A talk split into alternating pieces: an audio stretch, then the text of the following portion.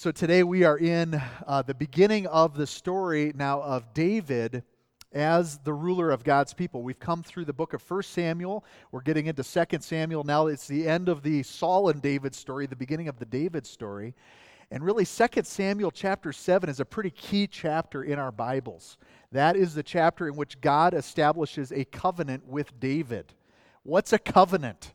Well, it's different than any sort of interaction that we as humans have. We, we are very used to the transactional idea of, of uh, contracts. Okay, that's kind of what we're more familiar with. So when you go sign a contract to buy that first home, you are saying, if you, then I, right? If you uh, deliver this house in the condition that it is right now, I will pay you this amount that we've agreed to. And so it's a transactional arrangement. When you sign a contract to, for a job at work, there's a, a contract that you enter into there. If you, then I. If you will work the number of hours and do the tasks spelled out in your job description, I will pay you X amount of dollars per hour or per pay period. And so there's a contract that we're used to. A covenant is different than that. In fact, the covenant we're going to see with King David, uh, between God and King David, is a particular kind of covenant that is a royal decree where the, the, the sovereign, the king, the ruler, goes to the little minion peon nobody and says, I, because I am a beneficent ruler and king, am going to give you this, not based on something that you've done, not based on your deserving this, but because I'm an awesome king and I'm doing that for you. This is the kind of covenant that we're going to see God establish with David here in 2 Samuel chapter 7. So a covenant is more like a promise. Um, the closest example of, that we have of this is at a wedding ceremony, where there's two people that make some pledges to one another, not really dependent on anything that that other person says or does, right? So they, they both mutually enter into that sort of a covenant relationship. But there's some words in a wedding ceremony that are very covenant in, in focus. So, you know, we say, I'm going to stick with you. I'm, I'm forsaking all others to cleave to you only. And what's the scope of that? Well, in sickness and in health, for better or for worse, for richer or for poorer, till death do us part. Those are some powerful words. Unfortunately, we see that a lot of people say that on their wedding day and don't follow through, right? So, you know, once it gets uh, to the poorer, to the worse, to the sicker, um, they go, you know, till death is a long time. Um, maybe I'm not really willing to commit to what I had committed to on the wedding day. Thankfully, God keeps his promises. Thankfully, when God establishes a covenant, it's a binding covenant because it's based on his character and his heart. So, we're going to be looking at this covenant that God establishes with David. This isn't the first covenant that we come across in God's word. There's been a couple of other covenants that God has established. The one that's most relevant to the covenant with David is the covenant that God established with Abraham that is, you can read it back in your uh, Bibles in Genesis, the first book of the Bible, chapter 12, chapter 15, kind of repeated in some other chapters throughout Genesis. But there again, it's God saying, Abraham, I'm going to bless you. I'm going to make you a blessing. I'm going to bless all the nations of the earth through you. And so he makes some promises and some covenant uh, blessings to, Dave, or to Abraham that are really in line with his heart to David as well. Some, some echoes of that covenant with Abraham that we'll see in the Davidic covenant. As we go to this story, um, I think it's, it's important to think through what, what does it mean that we have a king who makes promises to us, to people like Abraham and David. And as we celebrate communion today, we're going to look at some verses in the New Testament that Jesus says, This is a new covenant in my blood. And so communion is really a, a remembrance of the covenant that our King has irrevocably made with us, promises that he guarantees to deliver on. And this is a really radically different way of looking at the human interaction with the divine than what you'll see in any man made religion anywhere in the world. So, any man made religion, it goes like this it starts with human action and then it proceeds to a divine response. So you think about it, right? So if there's a bunch of spirits, you know, if it's if it's animism, and there's evil spirits and good spirits, and this tr- this particular tree has an evil spirit, and then this there's this little deity of this river or this region. Well, what do you do as humans? Well, you have to take action to appease the spirit so that they, the divine, the, the spirit, gives a good response and that you get a blessing for that. So, you know, maybe you've got to sacrifice something or you've got to go through certain works uh, in order to appease the spirits that exist. All of the man made religions really work like that. They flow in that direction of human action and then divine response.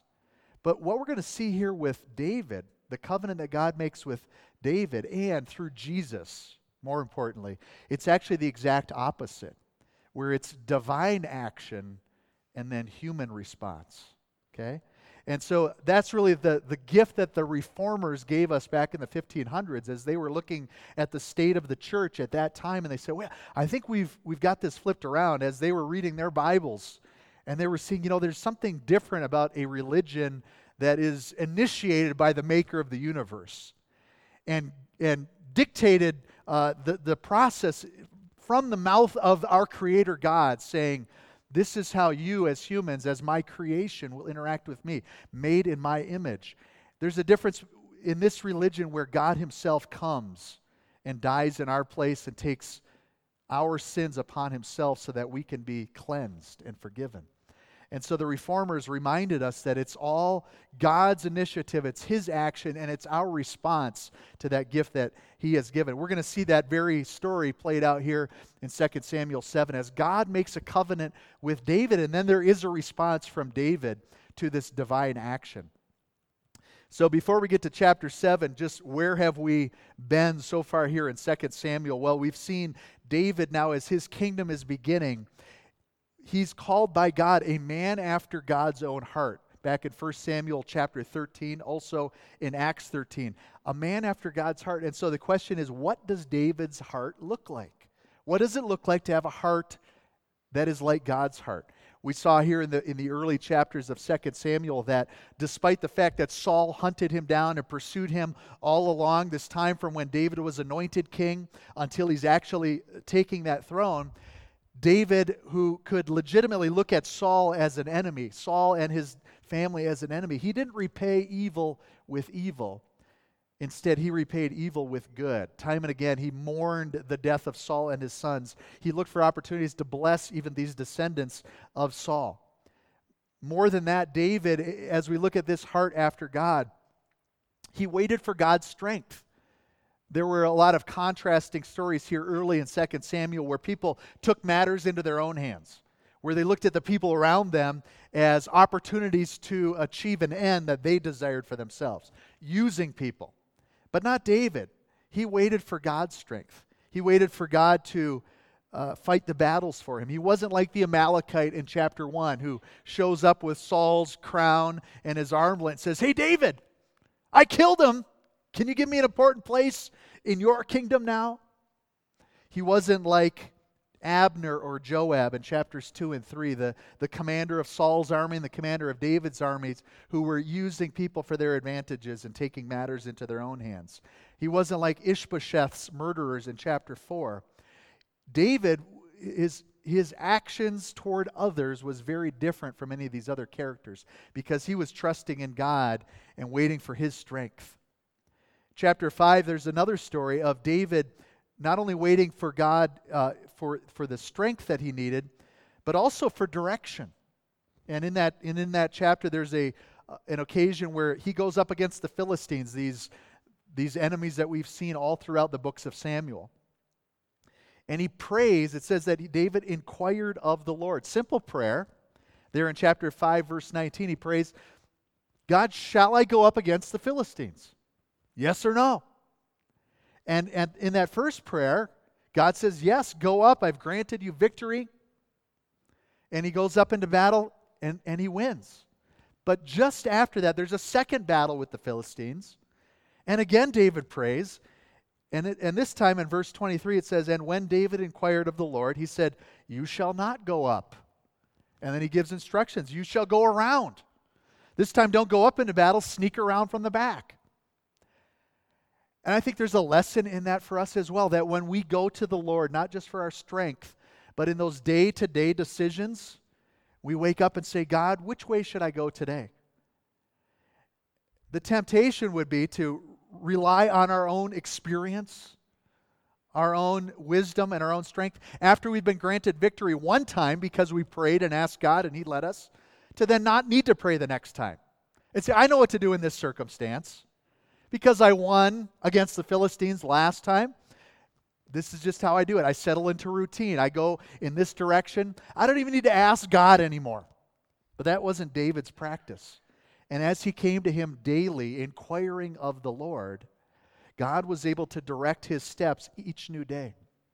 And he never got to that place of trusting in his own experience, his own wisdom, his own feelings, his gut instincts. How often are we prone to doing just that? Maybe we inquired of the Lord back then, but today we know what to do. Been there, done that. And God delights in his people coming to him each day, inquiring of the Lord, submitting our ways to him. Really, that story fits into a lesson that God is teaching David about his sovereignty.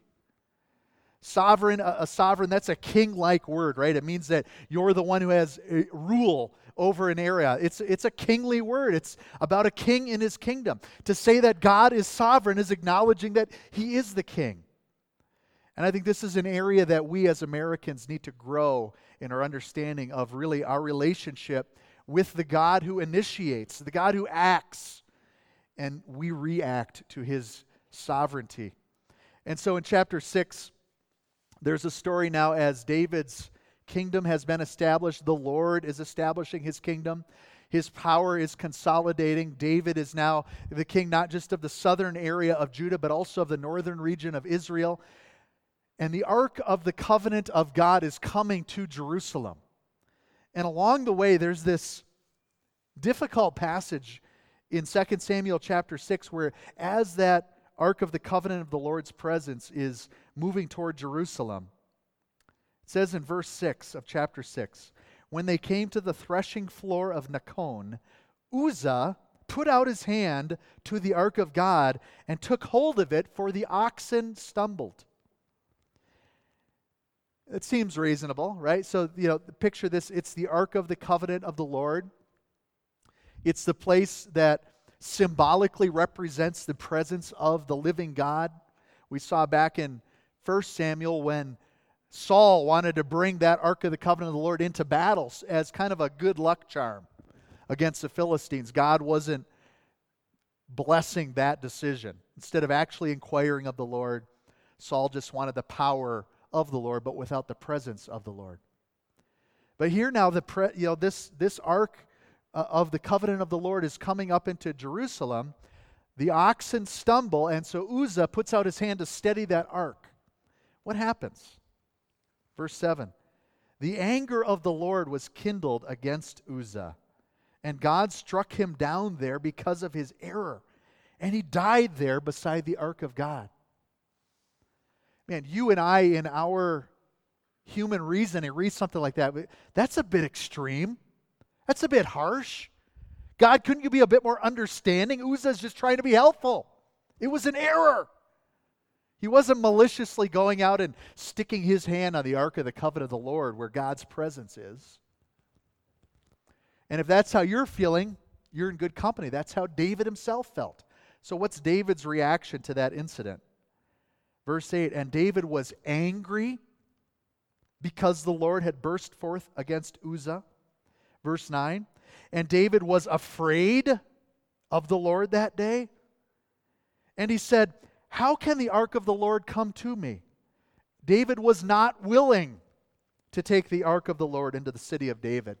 Three reactions from David to this incident with Uzzah and the ark of the covenant of the Lord. He was angry, he was afraid, and then he was not willing to invite the presence of the Lord to come to Jerusalem. And so a period of a, a, couple of months pass while this the ark of the covenant of the Lord is at a different house. It's at the house of Obed Edom for 3 months. But we find out in verse 11 that the Lord blessed Obed Edom and all his household during that time. And there's something that God is teaching David through this about his sovereignty. about what he commands, about his plans and purposes.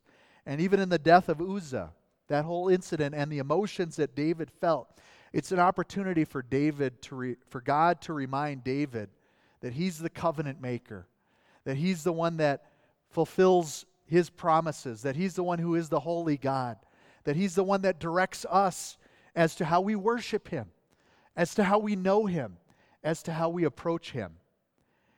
And so David is learning this lesson. And as, as he's learning this lesson, we do see a change in his heart, moving from anger and fear and unwillingness to where at the end of this story, let's read in verse 12 the, the reaction of David now as, as he hears about the blessing that's been on the house of Obed Edom and he wants that blessing to come on him and his house and the entire kingdom of Israel. It was told King David, verse 12, The Lord has blessed the household of Obed Edom and all that belongs to him because of the ark of God. So David went and brought up the ark of God from the house of Obed Edom to the city of David with rejoicing. There's a heart change in David as he's becoming aware of who this God is who, what that sovereignty of God really means, what the presence of the Lord is all about. There's a reverence for his holiness. And when those who bore the ark of the Lord had gone six steps, he sacrificed an ox and a fattened animal.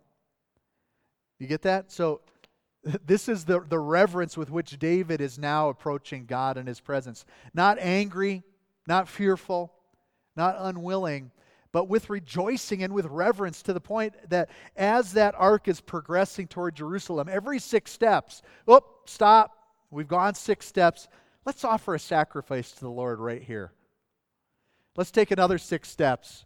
Let's have another barbecue and, and let that fragrant aroma rise up to God as we worship Him.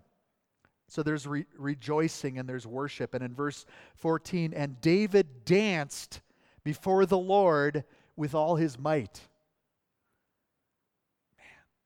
Man, this, this should have been the call to worship from the worship team today, right? I mean, us Minnesotans and Canadians, I don't know, that this is a stretch. You Coloradans, you got enough green chili in you. You should be able to tap a foot at least. Come on. And David is dancing before the Lord with all his might. And David was wearing a linen ephod. Now, a couple things with that. Number one, that's a priestly garment. So that's what a Levitical priest would wear to lead the people in ceremonial worship of the one true God. David's not a priest, he's a king. And yet he's a priest like king. He's putting on these priestly garments, and really it's, it's with the heart of Deuteronomy 17. We've read that a few times as we're looking at the story of David. That's way back in Israel's history when God gives some instructions. He says, Someday you're going to want a king. Don't pick a king like the other nations have. Don't pick a king who goes after women and money and horses, which would be a warrior king. Instead, you need a priest like king who will make a copy of this book of the law, carry it with him everywhere he goes, and lead my people in ceremonial worship of the one true God. David is really fitting that sort of a king, a man after God's own heart. The other thing about a linen ephod, it's not a very um, shall we say, modest garment. And that's going to come up a little bit later in the story. So David's wearing a linen ephod. He's dancing with all his might before the Lord in worship. And in verse 15, David and all the house of Israel brought up the ark of the Lord with shouting and with the sound of the horn. Now that's a worship service right there. So David, in just that beginning of chapter 6, he's moved from fear, anger, unwillingness as he encounters the presence of the living God and his commandments and his holiness to this place of uninhibited worship, making loud noises, dancing, leading the people in worship of the one true God. Now, his wife is not real happy about what's been transpiring here on the way to Jerusalem. And at the end of chapter 6, you can read the story about his wife, Michal, who is Saul's daughter.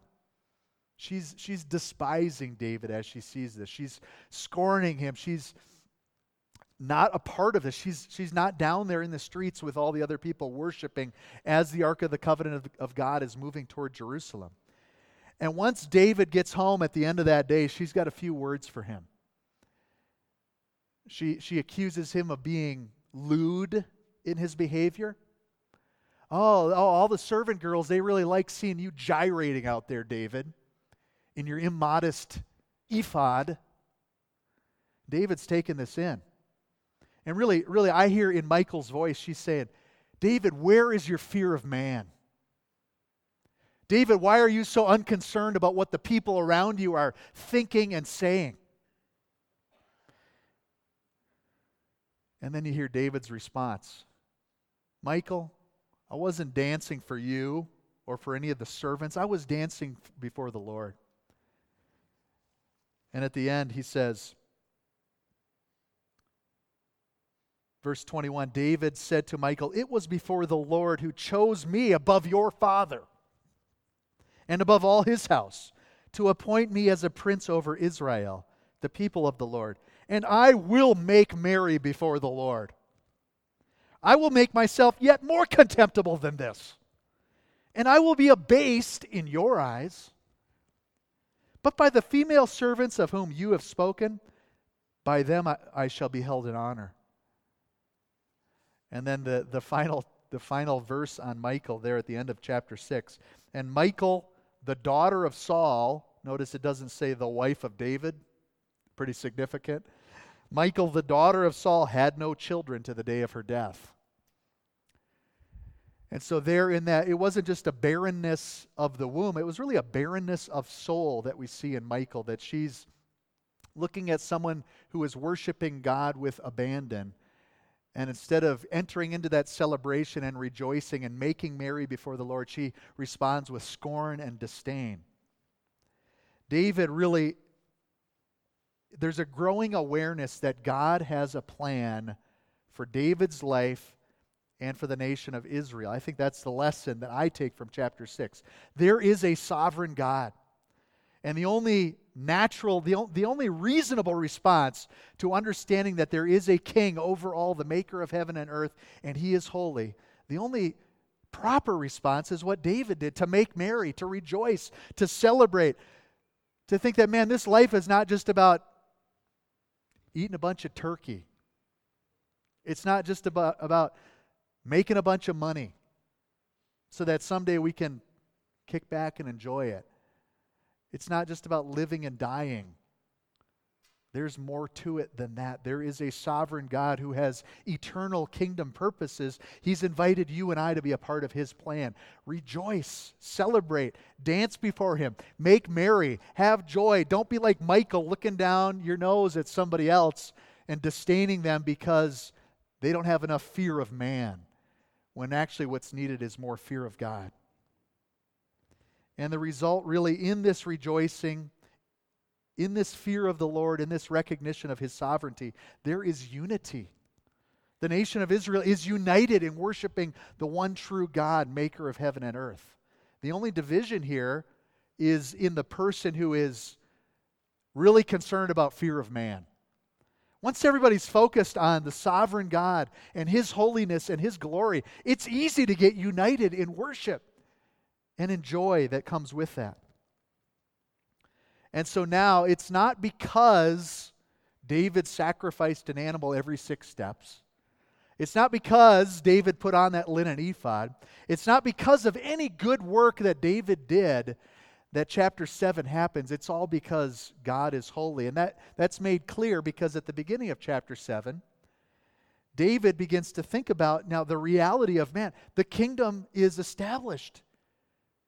The, the God of Israel is worshiped by all. There's unity that's happening. And he's looking at the beautiful home that he has made of cedar trees provided by the king of Tyre, Hiram.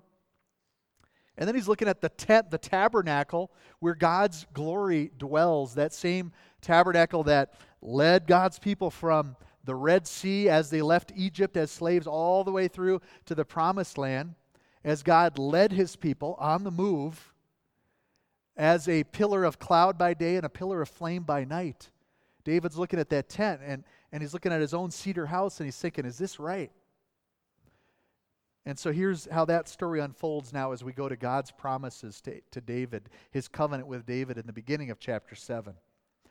Now, when the king lived in his house and the Lord had given him rest from all his surrounding enemies, the king said to Nathan the prophet, See now, I dwell in a house of cedar, but the ark of God dwells in a tent. And Nathan said to the king, Go, do all that is in your heart, for the Lord is with you. But that same night, the word of the Lord came to, to Nathan Go and tell my servant David, Thus says the Lord, Would you build me a house to dwell in? I have not lived in a house since the day I brought up the people of Israel from Egypt to this day. But I have been moving about in a tent for my dwelling.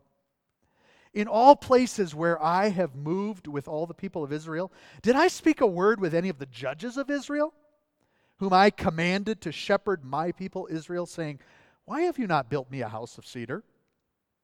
Now, therefore, thus you shall say to my servant David, Thus says the Lord of hosts, I took you from the pasture, from following the sheep, that you should be prince over my people Israel. And I have been with you wherever you went. Cut off your enemies from before you. And I will make for you a great name, like the names of the great ones of the earth. And I will appoint a place for my people Israel, and will plant them, so that they may dwell in their own place and be disturbed no more. And violent men shall afflict them no more as formerly from the time that I appointed judges over my people Israel. And I will give you rest from your enemies. Moreover, the Lord declares to you that the Lord will make you a house. David wanted to make a house for the Lord, and God flipped that around and said, No, I will make you a house. When your days are fulfilled and you lie down with your fathers, I will raise up your offspring after you, who shall come from your body, and I will establish his kingdom. He shall build a house for my, for my name, and I will establish the throne of his kingdom forever. I will be to him a father, and he shall be to me a son. When he commits iniquity, I will discipline him with the rod of men, with the stripes of the sons of men. But my steadfast love will not depart from him, as I took it from Saul, whom I put away from before you. And your house and your kingdom shall be made sure forever before me. Your throne shall be established forever.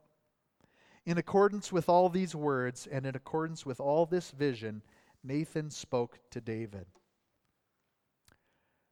So when you look at the elements of that covenant promise that God makes with David, there are really four key characteristics there. He's promising a house for David.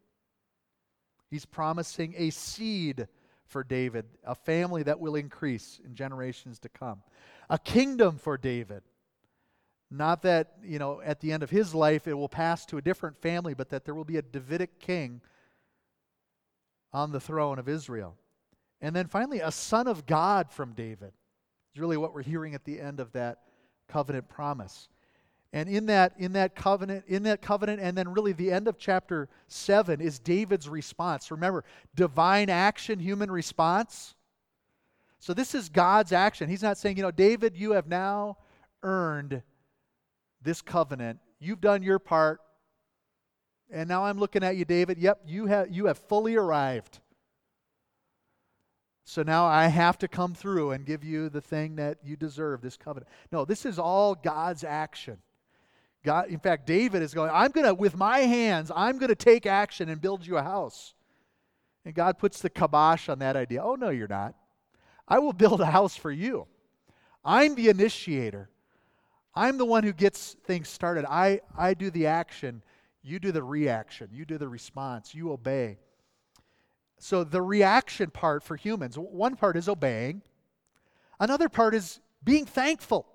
That's what we see David doing at the end of chapter 7. He's giving thanks to God. That's his response to God's action. And so, in both parts, in God's covenant and David's reaction of thanksgiving, we hear this word forever repeated six times. So, this isn't just, you know, David, if you, then I.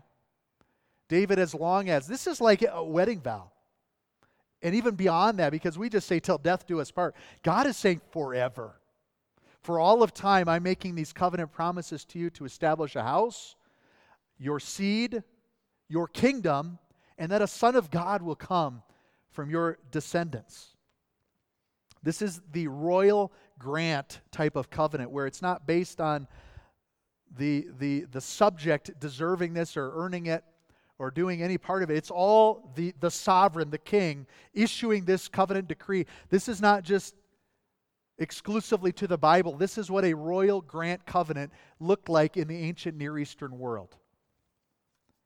And these are in line with those covenant promises of God to Abraham that I referenced in Genesis 12 and 15 and elsewhere.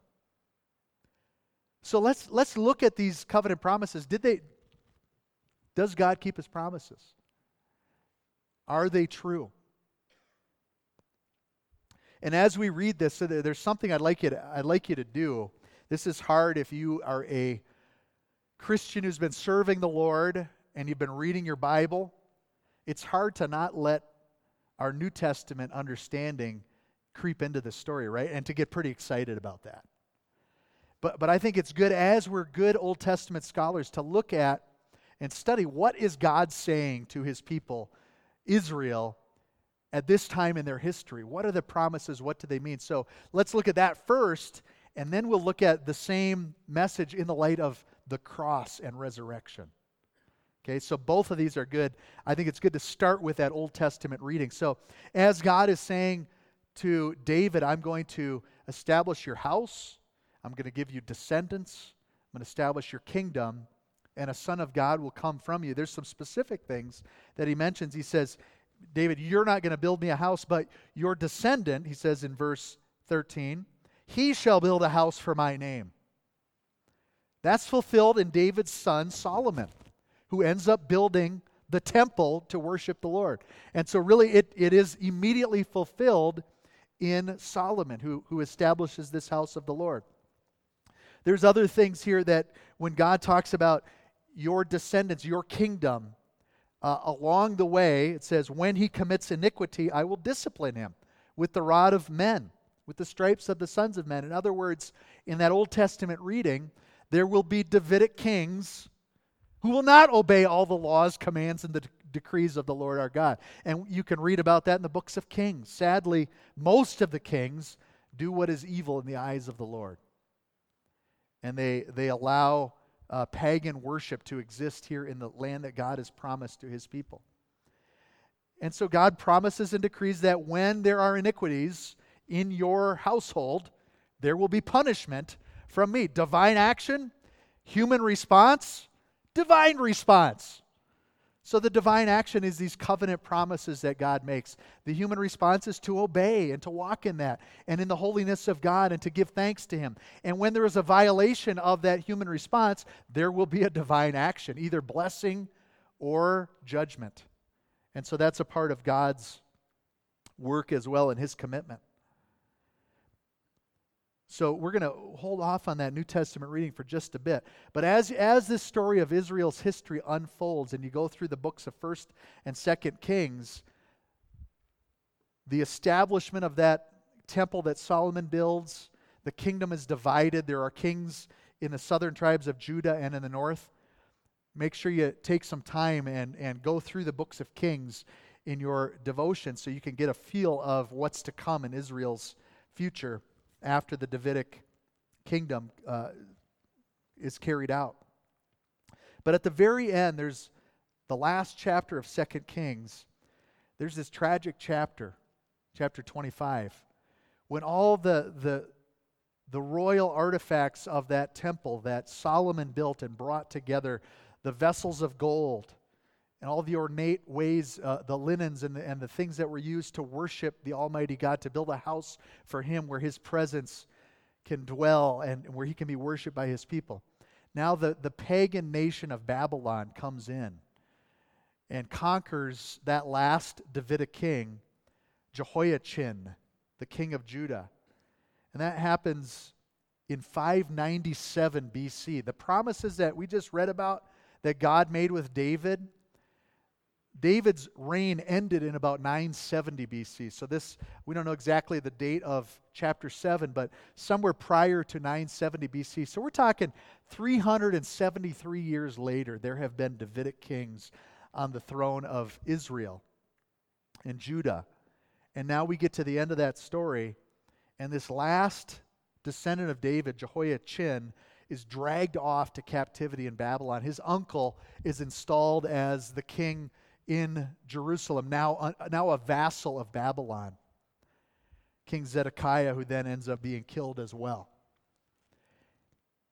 And, and we hear the dismantling of, of this house of the Lord, the temple of God, by the Babylonians, and all those things that had been used to worship God are dragged off to Babylon. And if, if you are a good Israelite and you've known the promises that God made to David, and now you're being led off to captivity in Babylon as the smoke of Jerusalem is rising behind you, you're looking at that Israelite next to you going, Are God's covenant promises true? Does he keep his word? He promised David that he would establish his kingdom forever. And now the temple is burning in the background. He promised that there would always be a descendant of David on the throne. He promised to make him a house. What's going on? And just when you've almost lost hope, the very last verses of 2 Kings 25 give you, restore that hope. In the 37th year of the exile of Jehoiachin, king of Judah. The king's still alive. He's a slave Babylon, but he's still alive in Babylon 37 years later. In the 12th month, on the 27th day of the month, Avil Merodach, king of Babylon, in the year that he began to reign, graciously freed Jehoiachin, king of Judah, from prison. And he spoke kindly to him and gave him a seat above the seats of the kings who were with him in Babylon. So Jehoiachin put off his prison garments, and every day of his life he dined regularly at the king's table. And for his allowance, a regular allowance was given him by the king according to his daily needs as long as he lived. End of Second Kings. And all of a sudden, there's this little glimmer of hope. Maybe God's word is true. Maybe God does keep his promises. Maybe history even proves the promises of God. And so there are 59 years in Babylonian exile. Midway through that, Jehoiachin is freed from prison. He's now given a place of honor, allowed to eat with the Babylonian king. God raises up and tears down empires. And at the end of the story, there's Cyrus, the king of Persia, who in 538 BC frees the Israelites and allows them to return to the land of Judah and to rebuild the, the temple and to rebuild the wall around Jerusalem. And there's hope that God's covenant promises to David are true.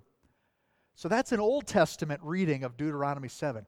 What about for us New Testament believers? We know about Jesus and his death and his resurrection, his faithful life and death and resurrection. What deeper meaning do we know as we go back now and read our Old Testament and it's filled up with meaning because of Jesus?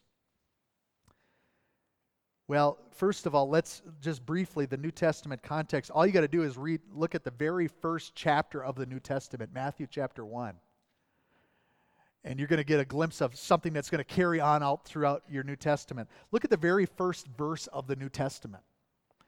The book of the genealogy of Jesus Christ, the son of David, the son of Abraham. What's this New Testament about? It's in line with these covenant promises that our sovereign, faithful, glorious King made with David, and he keeps his promises. His promises are true. And so, this is a book about the, the genealogy of Jesus Christ. Now, that word is not Jesus' last name, that means king. That means Messiah. That means anointed one. This is the book of the genealogy of King Jesus, the son of David, who is the son of Abraham. And then that genealogy, it really connects those three. It, it goes through the generations uh, between Abraham and David, 14 generations, from David to Babylon, 14 generations, and from Babylon to the Messiah, the Christ, the King, Jesus, 14 generations. Matthew's intention is to say, pay attention. Those of you who know 2 Samuel chapter 7, it's being fulfilled now. Get ready. There is a Davidic king whose kingdom will never end. He is the forever king. You paying attention? Are you, are you getting it? And so God is, is in Jesus fulfilling his promises to David, not just to Israel, but for all of God's people for all of time. And, and you'll see that throughout uh, the, the Gospel of Matthew, even there in, in chapter 1, as, as the angel appears to David in verse 20 and, and says, Joseph, son of David, do not fear to take Mary as your wife Again, that explicit connection between David and the throne of, uh, or Jesus and the throne of David. God's promises are true. When you go back now and you read the covenant promises that God makes with David, promises to establish a kingdom, to build a house for his name, descendants. Even the reference to iniquity. Now, when you look at that, it says in verse 14 of the, the chapter we've been studying together, 2 Samuel chapter 7, verse 14. I will be to him a father, and he shall be to me a son. Does that sound like Jesus with God the Father? Absolutely. When he commits iniquity, we know that Jesus is without sin. So then, you know, does this apply to Jesus? What's a New Testament reading of that verse? When he commits iniquity, I will discipline him with the rod of men, with the stripes of the Son of Men. That sounds like Jesus' crucifixion, the second part of that, not the iniquity part.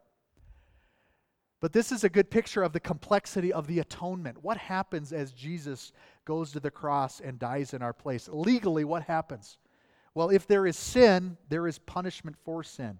Otherwise, God is not just. So there is a just God who pays to each of us what we deserve, which is, you know, the, the wages of sin is death. But then there's a substitute that goes in our place and says, you know what, you're about to declare this person guilty. I will take the guilt upon myself. And Jesus takes our sins upon himself. He bears our sins in his body on the tree that we, being dead to sin, might live to righteousness. That's why we're going to celebrate communion today. It's not that Jesus committed iniquity, and yet it's as if he did. So, the, the, the beauty of sanctification, justification, it's that God looks at you and he says, because of what Jesus did, it's just as if you never sinned. That's a good way to remember what justification means. Just as if you never sinned. But the opposite is what Jesus takes on himself. It's that on the cross, God looks at Jesus and says, It's just as if you committed all the sins for every man, woman, and child who's ever lived. And because of that, Jesus is able to pay the penalty for those sins, to take it upon himself, to say, By my stripes you are healed. And so, even in this verse in 2 Samuel, with our New Testament reading in light of the cross and resurrection, we're seeing God making eternal promises that apply to you and I today. Does God keep his promises? Absolutely.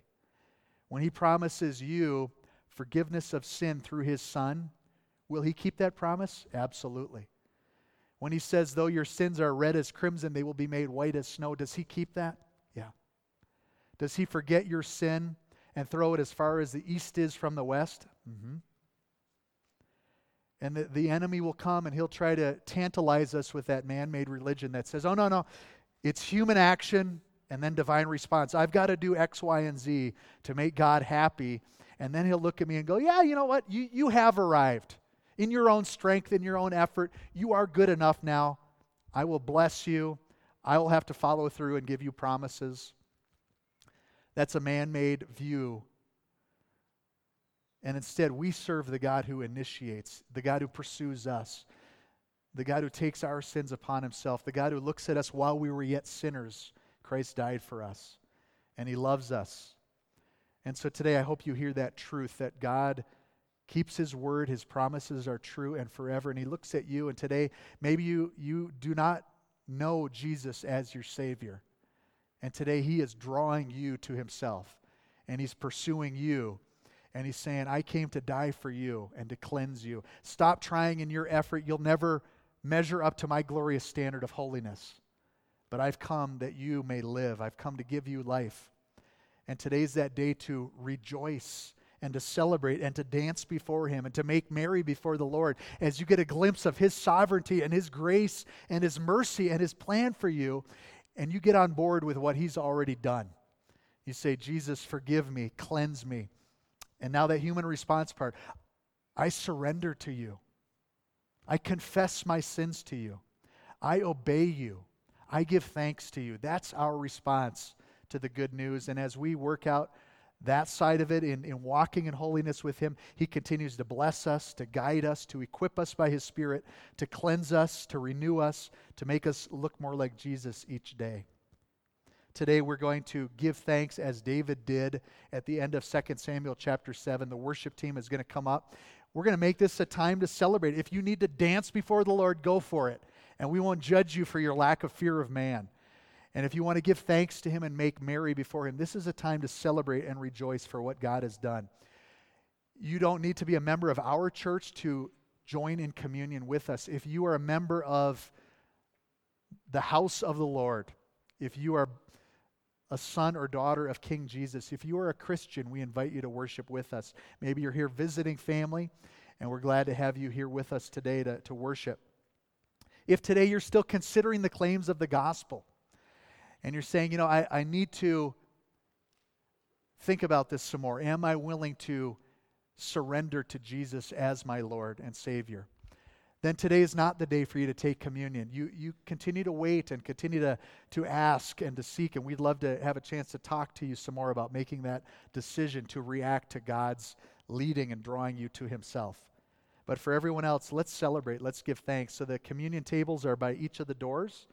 And as we worship, you can go ahead and make your way to those tables, take the bread and the cup, and then we'll come back to our seats and we'll all give thanks together in just a moment.